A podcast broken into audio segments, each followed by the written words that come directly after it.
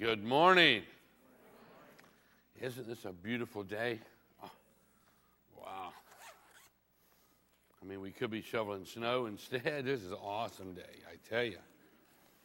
I'm excited about our picnic today. I want to thank everybody who has kind of pitched in and helped us in the preparations and all. And uh, just uh, remind you, it's not too late to invite some friends to come with you. Everybody's welcome. Uh, everything at the picnic is free.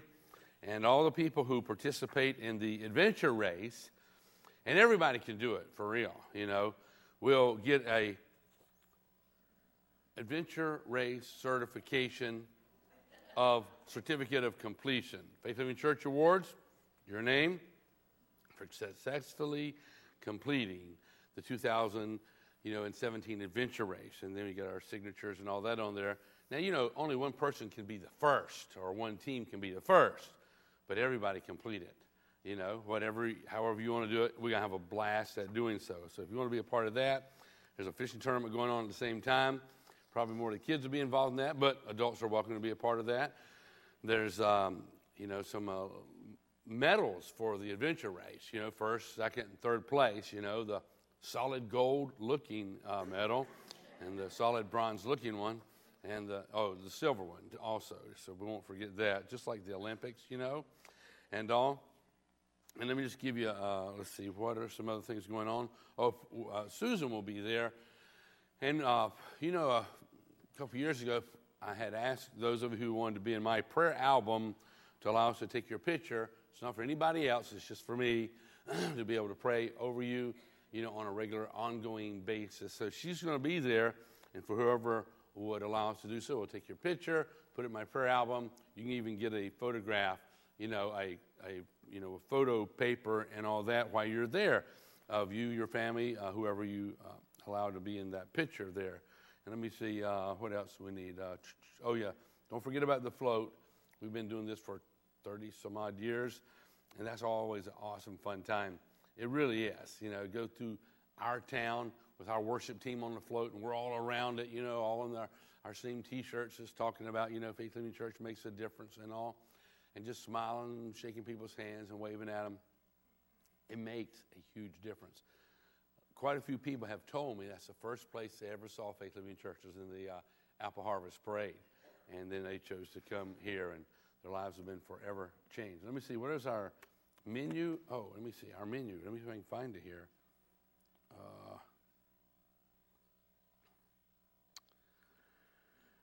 let's see, build your own burgers, cheese, pickles, onions, mushrooms, mustard, relish, ketchup, etc., etc., etc.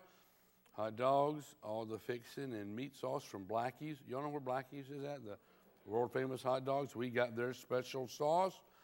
And uh, from Buster's and Capitol Lunch. And you can put all that stuff on your hamburgers too. We have barbecue chicken or non barbecue chicken and all kinds of other things on the grill tossed salad, potato salad, macaroni salad, coleslaw, baked beans, ice cream, cakes, pies. And I actually still have five pounds of cicadas, you know, in my freezer. what y'all laughing about? Y'all remember when the cicadas hit us a couple years ago? Yeah, my life group, we ate cicadas one night. You know, there's a great recipe online that you can find out how to do it. You know, I'm not even going to share my cicadas with you today, then, all right? I'll just keep them to myself. All right, but we're going to have a, a blast and a, a great time. And there's basketball courts and kickball courts, and there's like a 75 foot sliding board, which is a tube off the side of the mountain. And there's all kinds of things out there, Sloper. So plan on being there with us today. And it does start at 1 o'clock, and we're going to have a great time together. Let me just put all that stuff right there. And I think that was it. Wasn't that an awesome song we just uh, uh, you know, sing and, and watch beautiful scenery there. When God says, hey, when you can't lift that weight, you ever dealt with things that was just a little bit out of your league? God says, hey, remember, I will. You know, you can't do it, but I will, he says. And that's the truth. So, what I want to talk to you about this morning is how big is God? How big is God? In Job chapter 26, verse 7, it says, God stretches the northern sky over over empty space. And then he hangs the earth on nothing.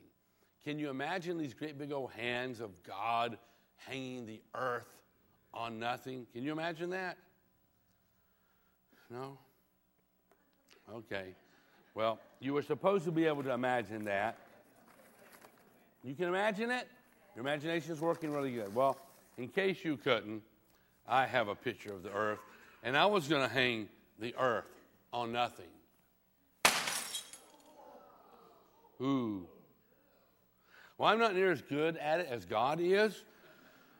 And that was just a little picture of earth. Uh, y'all be careful about the glasses over there, okay? but it says, God stretches the northern sky over empty space, and he hangs the earth on nothing. That, that's pretty big.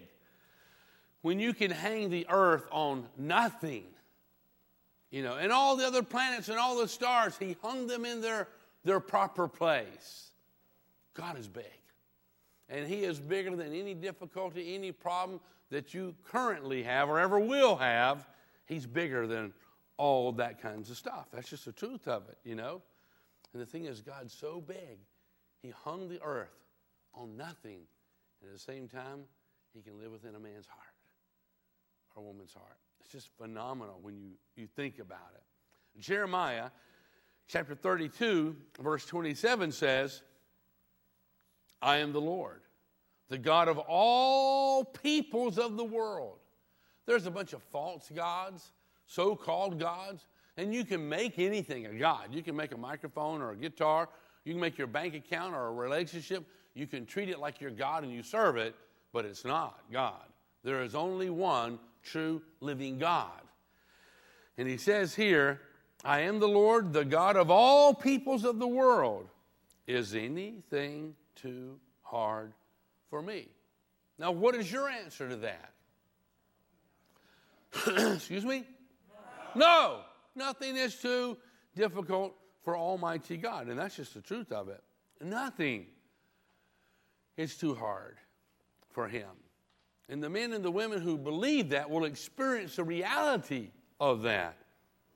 In 1 Samuel chapter 5, verse 1, uh, and, and, and, this is an awesome passage. I, I thoroughly enjoyed reading this passage. And it says, After the Philistines, they were in a battle with Israel, you know, and uh, they actually conquered in this particular incident. Excuse me. And after the Philistines had captured the ark of God, uh, you, you, know, the ark of God was this big old golden chest overlaid with, with, with gold, a special wood, and it has these uh, big rings on there that the, the uh, uh, priests and all would put these great big old poles through, and they would carry it. And on the mercy seat on top of the lid, they had these uh, cherubim. was kind of like angel creatures, and their wings overspread and, and touched each other. It was a phenomenal, but that was at that point in time the, the basically the throne of God on the earth. That's where God revealed Himself to the priests and all. That was before, uh, you know, we had as free access to Him as we have now. But that was what was referred to as basically the throne of God on the earth. And can you imagine? After the Philistines captured the ark of God, they took it from the battleground at Ebenezer to the town of Ashdod. And they carried the ark of God into the temple of Dagon. You got to understand, Dagon was one of many, but one of their gods, and they had a temple for him. And Dagon was kind of like half fish. From here down, he was like fish, and from here up, he was like a man. But this great big old statue, this monument, that they worship there and they figure, hey, you know, well, we just get all the gods we can get, you know. So they took the ark of God, they carried the ark of God, verse 2, into the temple of Dagon and placed it beside an idol of Dagon. But when the citizens of Ashdod went to see it the next morning, Dagon had fallen with his face to the ground in front of the ark of God. Wonder how that happened this God that they have been supposedly serving and worshiping had somehow gotten pushed over and was bowing at, at the, you know, the ark of Almighty God. Well, that's what happened, you know, and it says So they took Dagon and they put him in his place again. Now you stay there, okay? You do what we tell you to do, you know. You stay there. But the next morning, the same thing happened. Dagon had fallen face down before the ark of the Lord again, and this time his head and hands had broken off. And they were lying in the doorway, and only the trunk of his body was left intact. Now, that's what I'm talking about. How big is God?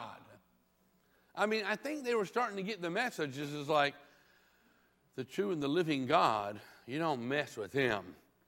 And even false gods will bow before him. I just, I just thought it was just absolutely amazing. Now, in Genesis chapter 18, verse 11, God had told Abraham that you're going to have a son. Okay, his wife is in her 90s, he's pushing 100, and God had been talking to him, and he said, You're going to have a son. The, the promise that I had given you. And it says in Genesis 18 11, Abraham and Sarah were both very old by this time, and Sarah was long past the age of having children. Verse 12 so says, you know, when God had spoke to Abraham, and she was kind of eavesdropping, and she laughed silently in herself and said, How could a worn out woman like me enjoy such a pleasure having kids again and all? Especially when my master, my husband, is also so old, you know? And then the Lord said to Abraham, Why did Sarah laugh? Why did she say, Can an old woman like me have a baby? You know why she said that? She didn't believe. Is anything too difficult for God? But she didn't believe. Verse 14 Is anything too hard for the Lord? God's asking this question of Abraham, you know, in regards to Sarah, but he's asking this question of you and me as well. Is anything too hard for God, the Almighty? You know, well, Sarah thought that this was too hard for God to give them a baby at their age, you know. And you and I will answer that question by the way we live. Do we think anything's too hard for God? And God said, I will return about this time next year, and Sarah will have a son. Now, Sarah was afraid, you know, so she denied it, saying, No, I didn't laugh. You know, can you imagine lying to God? But the Lord said, No, you did laugh. Now, what do you think? A year later, uh, did she have a son? Anybody know what his name was? Isaac was his son, the promised child. Now, I was reading about this preacher, and after they had their Sunday school program that morning, this preacher uh, was in the hallway, and he was talking to this little boy, and he asked the little boy, he said, uh, If you can tell me something that God can do, I'll give you this great, big, red, shiny apple. And the boy looked at, at, up at him and he said, Preacher, if you can tell me something that God can't do, I'll give you a whole box of red, shiny apples. You know, it's like, I like that kid's style. I really did. I really do. Now, there's a song that we have been known to sing from time to time. You may know it, and hopefully we can project it up there so I don't have to sing it alone. But it goes something like this Ah, Lord God, thou hast made the heavens and the earth by thy great power. Ah, Lord God, thou hast made the heavens and the earth by thy outstretched arms. Nothing is too difficult for thee. Nothing is too difficult for thee. O great and mighty God, great in power, mighty indeed. Nothing, nothing, absolutely nothing, nothing is too difficult for thee. Now, truth of it is, if you don't know that song, we should learn it. And we should be humming it. We should be chewing on it and thinking about it throughout the days when the enemy of our soul is saying, Well, God can't do that. God can't do that. You know, the devil's trying to get us to be fearful and doubtful and all. And we need to be humming that and singing that and going, Nothing Nothing, absolutely nothing is too difficult for Almighty God. Now, King Ben Hadad of uh, uh, Aram, he, he, had mobilized his army, uh, and, and, he was supported by oh, phenomenal amounts of chariots and horses. 32 allied kings had joined him as they were laying siege to Samaria, to the capital of Israel. And this is what Ben Hadad said, speaking to Israel. He says, Your silver and gold are mine. And, and Israel was phenomenally outnumbered. Your silver and gold are mine, and so are your wives and the best of your children. And that's what he said. He's out there partying with all of his warriors and soldiers before they come and attack. Well, God told Israel, He told them what to do, and they went and, and they initiated the attack. Phenomenally outnumbered. But uh, this is where we pick up. 1 Kings chapter 20, verse 23. And it says, After their defeat, Ben Hadad's army was totally defeated. And they was running with their tail between their legs back to where they came from. But after their defeat, Ben Hadad's uh, officers said to him, The Israelite gods are gods of the hills. Oh, we, we, we forgot that. And, and that's why they won. But we can beat them easily on the plains. Get them away from those hills and mountains, we'll beat them. It's, they have a God of the hills, you see. Verse 25, it says, There's no doubt, they're, they're telling their king, there's no doubt that we will beat them. So King Ben-Hadad did as they suggested. Verse 28 says, Then the man of God, a prophet, he went to the king of Israel and said, This is what the Lord says. the Arameans have said, The Lord is the God of the hills and not of the plains. So I will defeat, God saying, So I will defeat this vast army for you, and then you will know I am the Lord. How big is God? God is big enough to defeat every obstacle, every enemy that ever comes against you for all of your life and throughout eternity. That's just the truth of it. Do you believe Him? Amen. Amen. I believe that too. There ain't nothing that God don't know. He's big enough, He knows every little detail, every thought, everything He knows. It says in Psalms 139, verse 1, it says, Oh Lord, you have examined my heart. He examined your heart and know everything about me, everything about you. So there's no secret. There's nothing ever that's secret. God knows everything about you. Says, You know when I sit down and, and when I stand up. You know my thoughts even when I'm far away. You see me when I travel. And don't think when you travel and you travel all by yourself, that nobody knows what's going on. You know what? Susan and I, a couple staff members, had traveled years ago. We were at, to Texas, and it was a big conference we had gone to. And while we had one evening free, we went to like a rodeo where they'll ser- serve you dinner at the rodeo. And as we were standing in line to get it, and this is a real western part of Texas, this is like the real deal. And while we were there, Lo and behold, we met people from our church, right? They're in the same line, going to the same place. Now, if you can bump into somebody you know, that means always be on your best behavior. Don't think just because you travel, ain't nobody there who don't know you. You hear what I'm talking about? But even more so than that, says in verse 3, you see me when I travel. God sees you. He knows everything that's up. He knows all that you're doing. And it says, and you see me when I travel and when I rest at home. You know everything I do. You know what I'm going to say, even more before I say it, Lord. You go before me and you follow me. How about that? You place your hand of blessing on my head. Such knowledge is just too wonderful for me, too great for me to understand. You know, uh, there's just absolutely nowhere that God's at. He goes on to tell us in verse 7 I can never escape from your spirit. I can never get away from your presence. If I go up to heaven, you're there. If I go down to the grave, you're there. If I ride the wings of the morning, if I dwell by the farthest oceans, even there your hand will guide me, your strength will support me. How big is God? He's big. Psalms 84, verse 11 says, For the Lord God is our sun. Now, What would happen if we didn't have a sun on this planet? What would happen to us?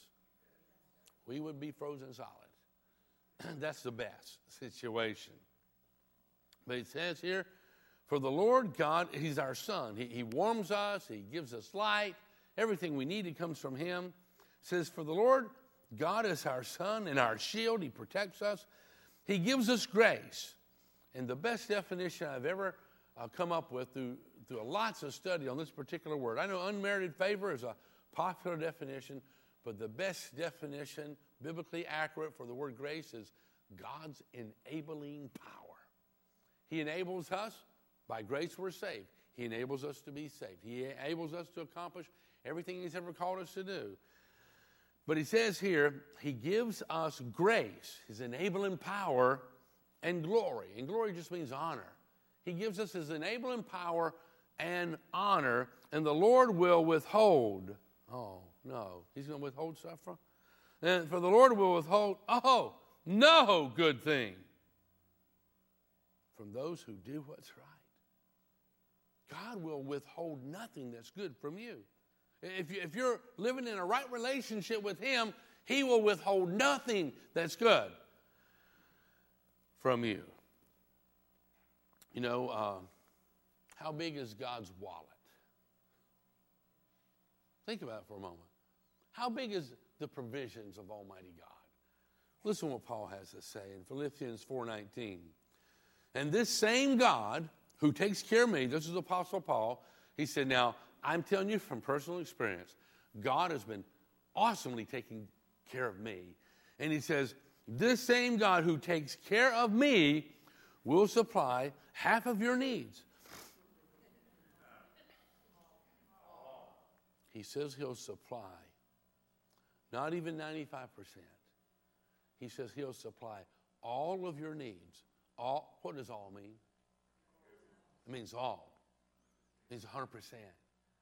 And he says, and Paul speaking to us, he says, This same God who takes care of me will supply all of your needs from his glorious riches, from his bank account.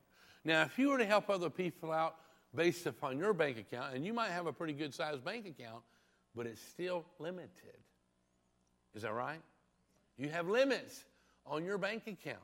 All humanity does. But God's riches and glory, his account, is unlimited. God sprinkled the gold and the silver and the diamonds and the rubies and the emeralds in this old planet and stirred them up for us to find. And, and like kids, ooh, look at that, you know? he just sprinkled them there for us. And Paul says, My God, this God who takes care of me will supply all of your needs from his glorious riches, which have been given to us in Christ Jesus. The word in is talking about when you and I are in relationship with Christ, we have access to God's bank account. If you're not in Christ, you don't have access to his account. But he says, My God's going to supply all of your needs according to his riches in glory, based upon what he has. He has everything. And if he don't have what you need, he'll create it and make it for you. For all those who are in relationship with Christ you get in relationship with Christ, I'm going to tell you, the blessings of Almighty God are extended to you. And that means all you guys up in the, the balcony, He's got enough to take care of all you guys, and He's still got enough to take care of all of us down here. Takes care of all the guys downstairs in the overflow down in the cafe. Enough to take care of all you guys who are watching online. God is absolutely unlimited. He's big. And God's wallet, his account, is big. And you'll never have a need that's so big that God can't meet. That's just the truth of it. So, what do you imagine? Is God big enough to take care of? I mean, think about it. We just talked about imagination last two weeks. Is God big enough to take care of your, not someone else's, but your personal financial needs? Three, four, five? Okay. If you believe it, it is absolutely true. He is able. God is big enough to take care of all those things. What about if you lose your job? Is God able to take care of all your needs if, if you lose your job? Absolutely. Anybody here ever lost a job before? Did God take care of you? You're still here. you know? And we learn to trust Him in those kinds of times. And God is big enough to take care of all those great big needs, but He's also big enough to take care of all the itsy bitsy teeny weeny things that just delight us and encourage us. God's able to do all of that, you know? God is big enough that you can pray right here in Connecticut and He can answer that prayer within seconds in California, in North Carolina, in Arizona, in Arkansas, in Alaska, in Japan. Did you know God's so big you can ask a prayer right here and it's being answered before you ever say amen in another part of the world? God's that big. I'm telling you, read His Word, it's phenomenal. Luke chapter 12, verse 6 says, What is the price of five sparrows? Two copper coins? A couple cents? Yet God does not forget a single one of those sparrows. Has God ever used you to provide for a sparrow? Got a bird feeder? Ever throw crumbs out, you know, on the lawn? And God used you to take care of those things? You know, pretty amazing when you think about it. Mm-hmm. Lord, we hear emergency vehicle off in the distance. There may be something going on with somebody who we know. And we just ask that you'd help those who are in need right now and help those who are responding to be able to get there safely and minister aid and draw them all closer to yourself, we ask. In Jesus' name, amen. That's pretty cool. You know what it says? 72,489. Uh, can y'all see that? I'm actually holding something in my fingers right here. I just got it out of the hairbrush. I'm serious. See, I'm teasing.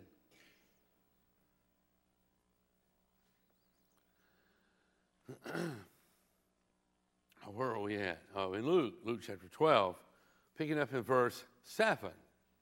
And it says, And the very hairs on your head are all numbered. Now, why does he tell us that? That's a fire truck. Lord, we just ask you to help that fire truck to get there in time, to be able to do what they're trained to do, and help the people in need and draw all of those folks unto yourself, Lord. Might be somebody we know. And even if it's not, bless them and help them, Lord, in Jesus' name. Amen. So he says here, and the very hairs on your head are all numbered. Now, why in the world would God bother to number all the hair on your head? And you can point to one, he can give you the number, just like that. All of us on the planet at the same time. well, what's this one? He can tell you what number it is. And let me tell you something. I did a little research in, in the dictionaries, encyclopedias, updated versions, and it says blondes have an average of 150,000 hair on their heads.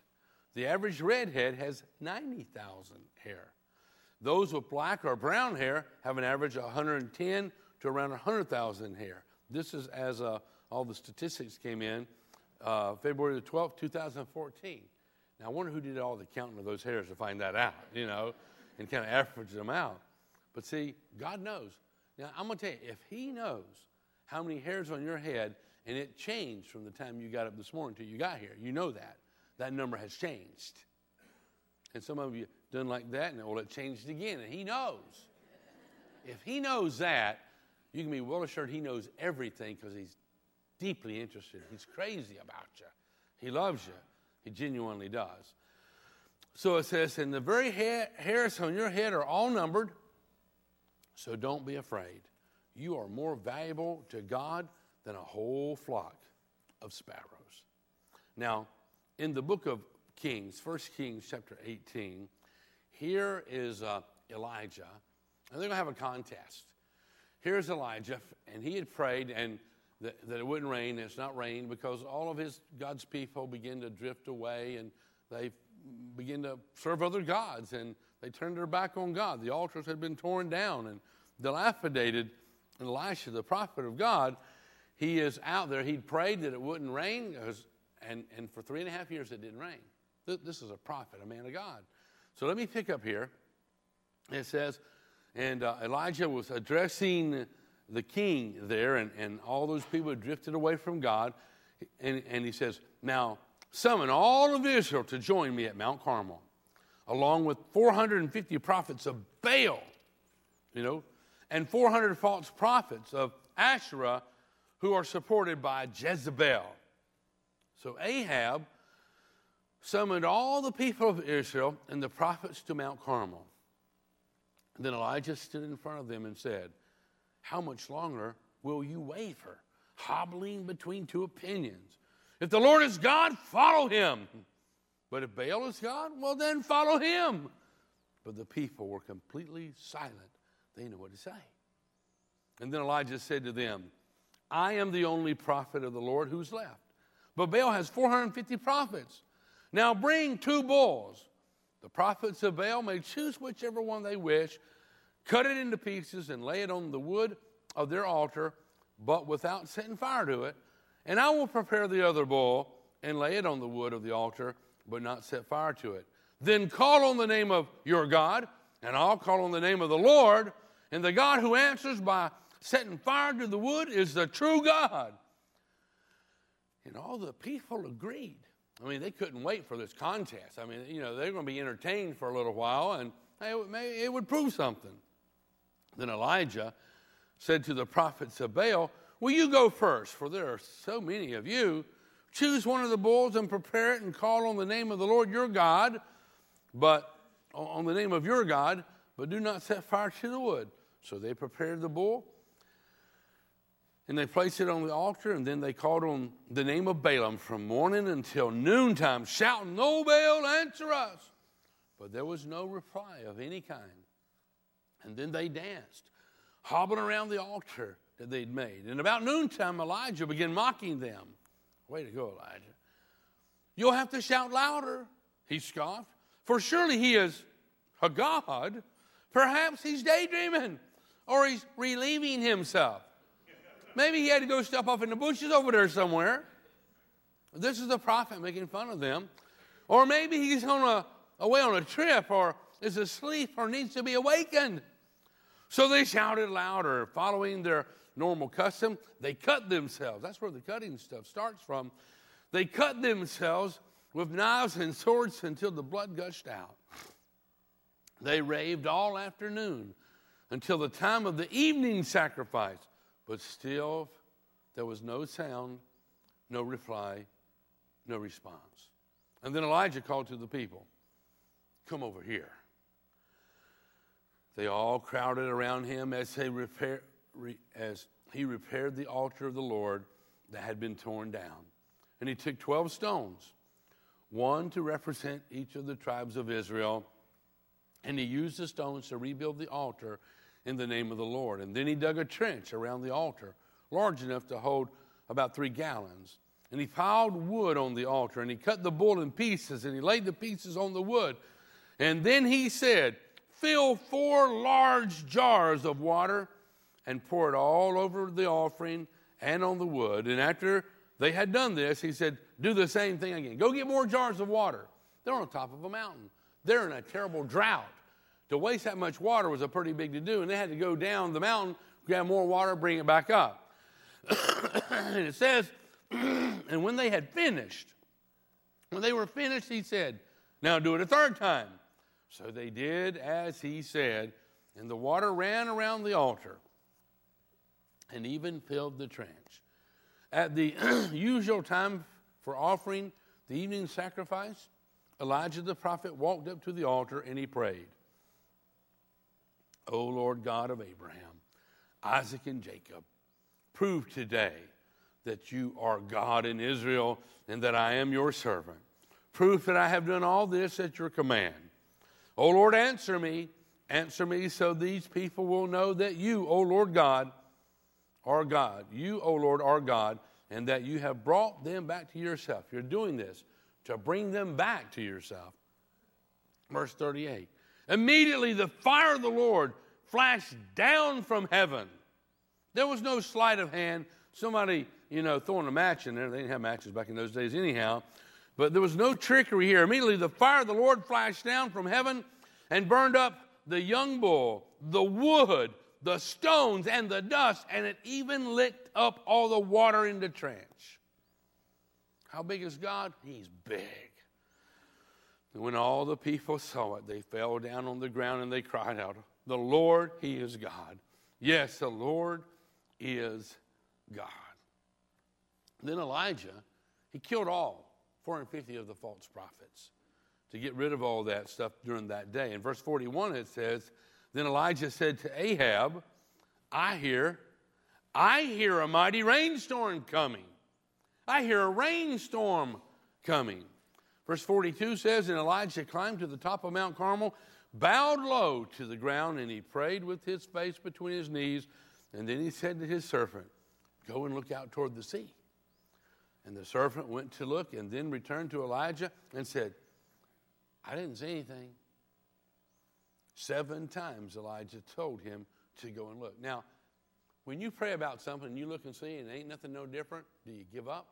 Or do you pray two times, three times, four times, five times? Well, that's enough. It ain't going to happen. Well, it says in verse 44 finally, the seventh time. And you think about this Elijah prayed until. Finally, the seventh time, the servant told him, I saw a little cloud about the size of a man's hand rising up from the sea, just about the size of a man's hand, just a little cloud coming up from the sea. Then Elijah shouted, Hurry to Ahab and tell him, Climb in your chariot and go back home. If you don't hurry, the rain will stop you. and soon the sky was black with clouds. A heavy wind brought a terrific rainstorm, and Ahab left quickly for Jezreel. There was famine, and after all the people acknowledged that the Lord was God, the famine stopped. How big is God? God can do anything and everything if there's a purpose in it for you. And He's crazy about you. He loves you. He's going to take care of you. James chapter 5, verse 17 says, Confess your sins to your pastor and, oh, I'm sorry. It says, Confess your sins to the priest.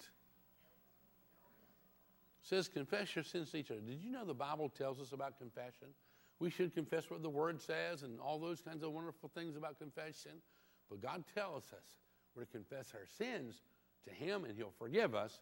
And if we will confess our sins to each other, that just brings about humility. Because, see, we like to look better than we really are. We like to put the best apples on the top of the barrel, you know? and He says, confess your sins to each other and pray for each other so that you may be healed. Confess your sins to God and be forgiven. Confess your sins to one to another and pray for each other so you'll be healed. Because, see, we humble ourselves then. We're not being prideful and pompous and all. Confess your sins to each other, pray for each other so that you may be healed. The earnest prayer of a righteous, righteous means a person who's in right relationship with God. The earnest prayer of a righteous person has what? great power and produces wonderful results. Wonderful results. When a, a godly man or woman or boy or girl prays, there's wonderful results, great power there when we go to Him. Now, this is absolutely amazing how thousands of years ago this thing happened with Elijah. Listen to what the Bible says here in verse 17. Elijah was as human as we are. The guy we just read about, who called fire down from heaven and burned up his altar, you know, and, and consumed everything, and all the people put their trust in God again. Elijah was, what's that next word?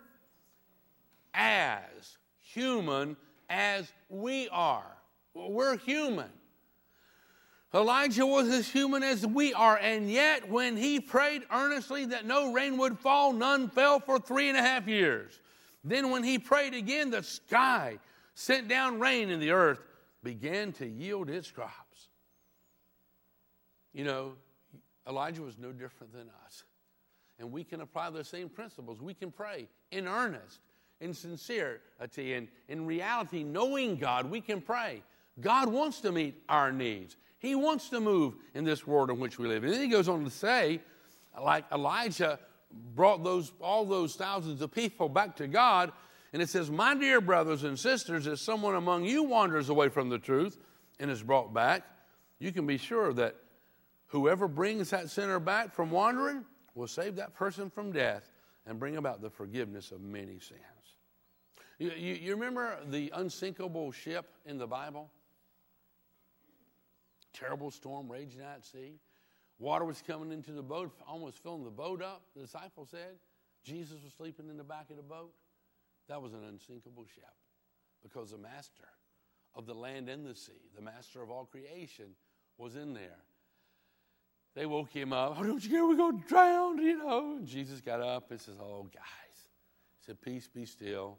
He was enjoying. I was kind of rocking him to sleep, you see, and said, Peace, be still. And the water just became as smooth as glass. Oh, there's another ship we know about that was actually referred to by hum- humanity as unsinkable. You remember what they call that boat? Uh, the Titanic. They had all the technology of that time, all the money, all the engineering, you, you name it, they had it on board, and someone had the audacity to say, even God Himself can't sink this ship. It had one voyage, and it didn't even complete that one, and it went two miles down to the bottom of the sea. Only in the last few years have we begin to bring up pieces of it. I'm going to tell you, God is big, and He is awesome.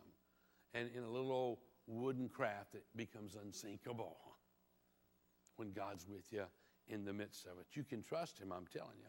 First John chapter 4, verse 4, it says, You are of God. You are of God, little children, and you've overcome. You've overcome. You are of God. You got a relationship with God, and you've overcome them. And he says, Because greater is He that is in you than He that is in this world. Greater is the Almighty God who is in us, and we're in a relationship with us, with Him. Greater is He than the devil that's in this world that tries to get us to drift off course. It tries to discourage us and frustrate us and make us fearful and frightened and doubtful. I'm telling you, it's the gospel truth.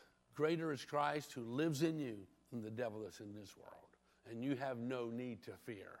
And my God shall supply all of your needs according to his riches and glory in Christ Jesus. When you're in right relationship with him, you know, God and one man or woman, boy or girl, God in one makes a, a majority. When you're in relationship with the Almighty God, He's big enough to help you. No matter what you with temptation, He's big enough to help you. When you're tempted, no matter what you're dealing with, God's big enough. And there's no need to worry because God's big enough, no matter what's going on in your life. 1 Corinthians chapter 12, verse 8, it says, He said, God said, My grace, my enabling power is all you need. My grace is amazing. My grace is all you need. My power, this is God talking. My power works best in your strength. Is that what it says? Wow. Wow. God says that His grace is all that I need. His enabling power. And God said, My power works best in weakness. And, and our eyes pop open and, and it gets our attention. Well, I qualify. I qualify. Now, there may be some areas that we're strong in, but all of us are weak in so many areas, if the truth was to be told. And we may not let our weaknesses be known to people, but there's weakness in us all. And he said, my grace is all you need. God talking. My grace is all you need. My power works best in weakness. So now I am glad, the apostle says, to boast about my weaknesses so that the power of Christ can work through me. Yeah, I don't I can't do that, you know. Not in my own human strength, and you know, I'm not smart enough to figure that thing out. God's strength works best in our weakness. And he, he says, uh, in verse 10, that, that's why I take pleasure in my weakness and in insults and hardships and persecutions and troubles that I suffer for Christ. For when I'm weak, then am I strong. So that has been my credentials to be a pastor since the beginning when I first said, I'll do it, Lord. I read that passage and I found out that God is amazing. He can use a little boy with a slingshot and a stone, and He loves to use weak vessels to do extraordinary things because everybody looks like that little boy didn't know what he was doing. His God helped him out. He's cheating. He's using God, you know. Well, I'm going to tell you something. God's crazy about you. He is absolutely crazy about you. He loves you. I mean, enough to give his life. Well, I think he did, didn't he? Give his life for us. He's crazy about you. And his strength works best in our weakness. One more verse Hebrews 11, verse 32.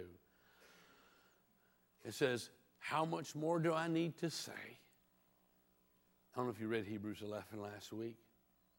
I think I might have told you to read that. I'm not sure. Maybe I didn't. It's a good one to read this week.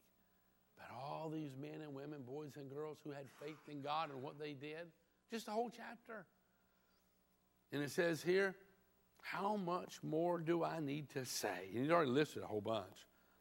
It says, it would take me too long to recount the stories of the faith, all the stories of the faith of Gideon, Barak, Samson, Jephthah, David, Samuel, and all the prophets. It'd take too long to recount all their stories of faith.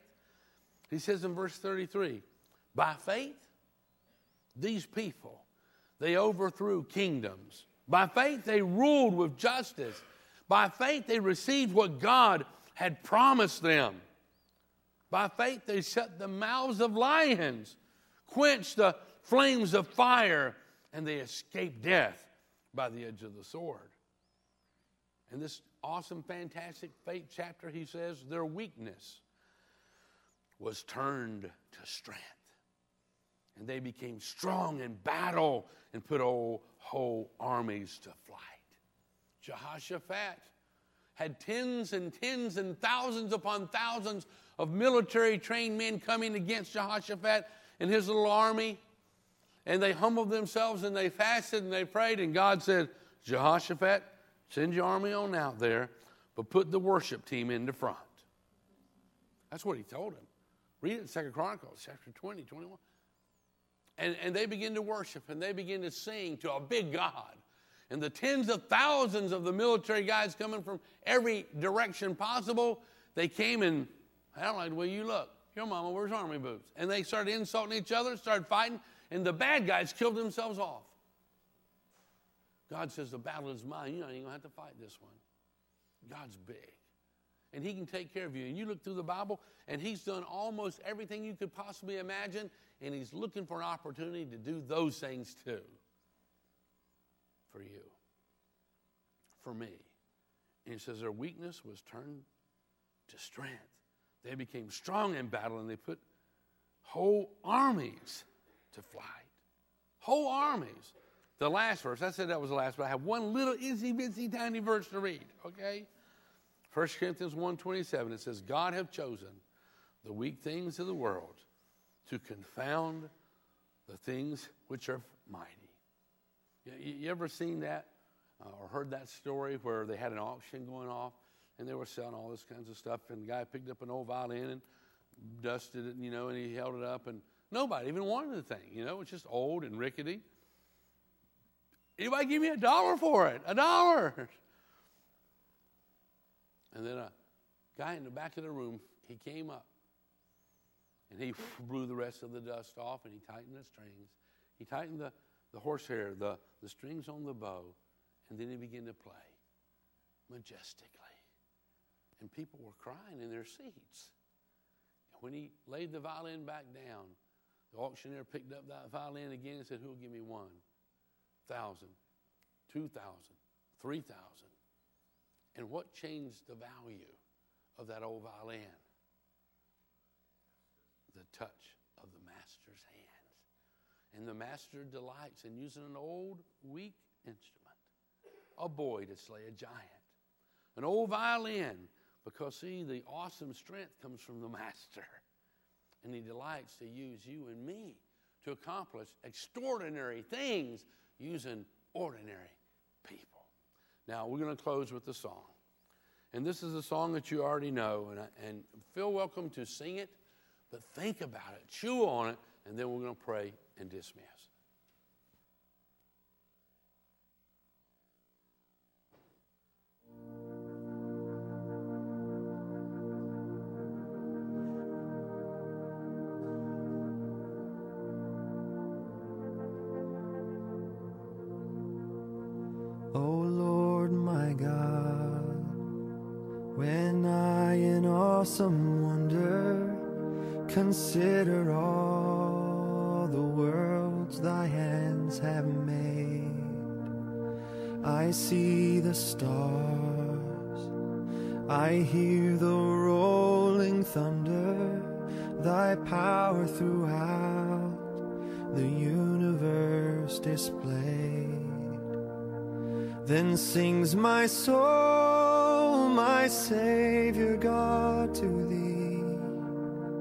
How great thou art, how great thou art. Then sings my soul, my Savior God, to thee.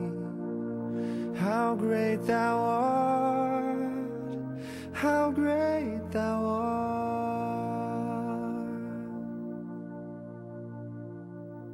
when through the woods and forest glades I wander and hear the birds sing sweetly in the trees. When I look down from lofty mountain grandeur and hear the brook and feel the gentle breeze. Then sings my soul, my Savior God, to thee. How great thou art, how great thou art. Then sings my soul, my Savior God, to thee. How great thou art, how great thou art.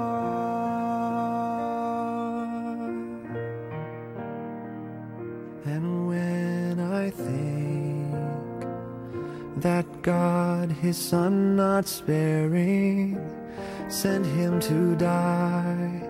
I scarce can take it in that on a cross, my burdens gladly bearing, he bled and died to take away my sin. Then sings my soul God, to thee. How great thou art, how great thou art. Then sings my soul, my Savior God, to thee. How great thou art,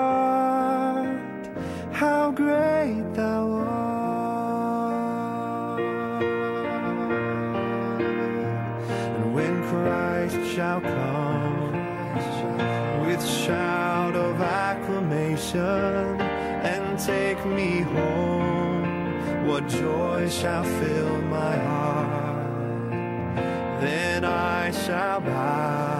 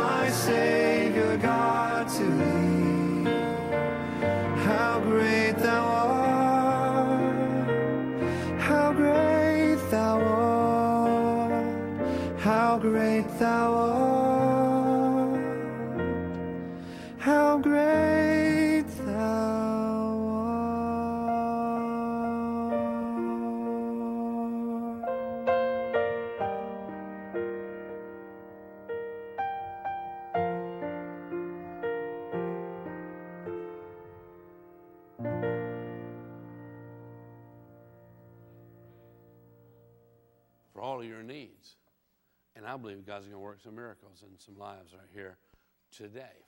But first, I want to make sure that everybody's in a right, right relationship with Almighty God, that you've welcomed His Son into your life. You guys here, upstairs, downstairs, you guys watching online, I want to ask you if you would join me right now to reaffirm your faith in Christ or maybe to enter into a relationship with Him for the very first time. And I'll lead you in that prayer right now. Would you pray with me? Dear Heavenly Father, I believe that you love me. And that's why you sent your son Jesus. And I believe he died in my place, paid for all my sins. And I believe he rose from the dead. I believe Jesus is knocking at the door of my heart. And I open wide that door. And I welcome Jesus into relationship with me as my Savior, as my Lord, and as my King. I'm sorry for my sinful ways. And I turn from those things right now, and I choose to live for you. In Jesus' name. Amen. Now, what we're going to do, you're going to say right where you're at, you might scoot around a little bit. I want you to get over where you can touch at least one person's hand. Grab a hand. We're going to pray. We're going to pray like Elijah did. We're just as common. He was a common man, and he prayed, and things happened. And the Bible says the fervent, earnest prayer of a righteous man or woman has great power, and it produces wonderful things. So we're going to pray right now for all of these needs right here. You guys online, same thing, upstairs, downstairs. God has no limitations to wherever you're at. So bow your heads with me right now as we pray. Father, we come to you in the name of Jesus. You know everything about everybody here. You know how many hair on their head. And you know every hurt, every pain, every issue, every problem, every trouble, every sickness, every, every uh, financial problem, every relational problem. You know everything about everyone, Lord. And we're coming to you, boldly to your throne of grace, where you said we could obtain mercy and grace to help us in our times of need. And Lord, you see the needs right here. And you, as a loving Father, we know you want to meet those needs. And when our prayers are answered, it brings honor and glory to your name. So, Lord, we join our faith. You said if two of us on this earth would agree together concerning anything, it would be done. And we agree together in agreement with your word that these needs would be met according to your riches and glory. Lord, all the men, women, boys, and girls whose needs are here, who are represented right here, right now, we ask that you would work a miracle Almighty God, that you would touch our hearts, our souls, our bodies, our finances, our relations, our emotions, that you would touch everything about us. And Lord, that you would leave your fingerprints, that we would see that, Almighty God. Work miracles in our lives, we ask, because you are big enough to meet every need we have with plenty left over. Meet our needs, Almighty God. Reveal your love and your provision to your children here today. And Lord, all of God's children who agree with that says, Amen, amen. and amen. Now, if you prayed with me a while ago and you welcome Jesus Christ into your life as your Savior, please stop at the connections desk and pick up a gift bag. It's got a Bible, some other goodies in there. If you're visiting today, please pick up. Let them know I'm a guest. They got a nice gift for you. And don't forget, at 1 o'clock at Slopers, and I, I just was told the Slopers staff, they asked us, they said, please let the people know Slopers YMCA camp does not allow alcohol, does not allow smoking. And two weeks ago they did, but they don't allow swimming or canoeing or nothing. You, can't get, you can fish, but you can't get in the water. So please help us respect their wishes. You know, we've rented the facility, we got to abide by that. And if somebody comes and they didn't know that, just let them know there's no alcohol, there's no smoking, and there's no swimming not even wading the things in the lake right now. Okay, is that good? One o'clock. Bring as many friends as you want to. We got all kinds of wonderful things. Oh, finally, I know you said finally a long time ago, but it says, I, this is your connections card. It says, I will spend quality time getting to know my awesome God better this week. You agree with that? Fill it out, drop it in the tithe box. If you have some other needs, we have folks who would love to pray with you. The God we serve is big enough to answer your prayers. God bless you. You are dismissed.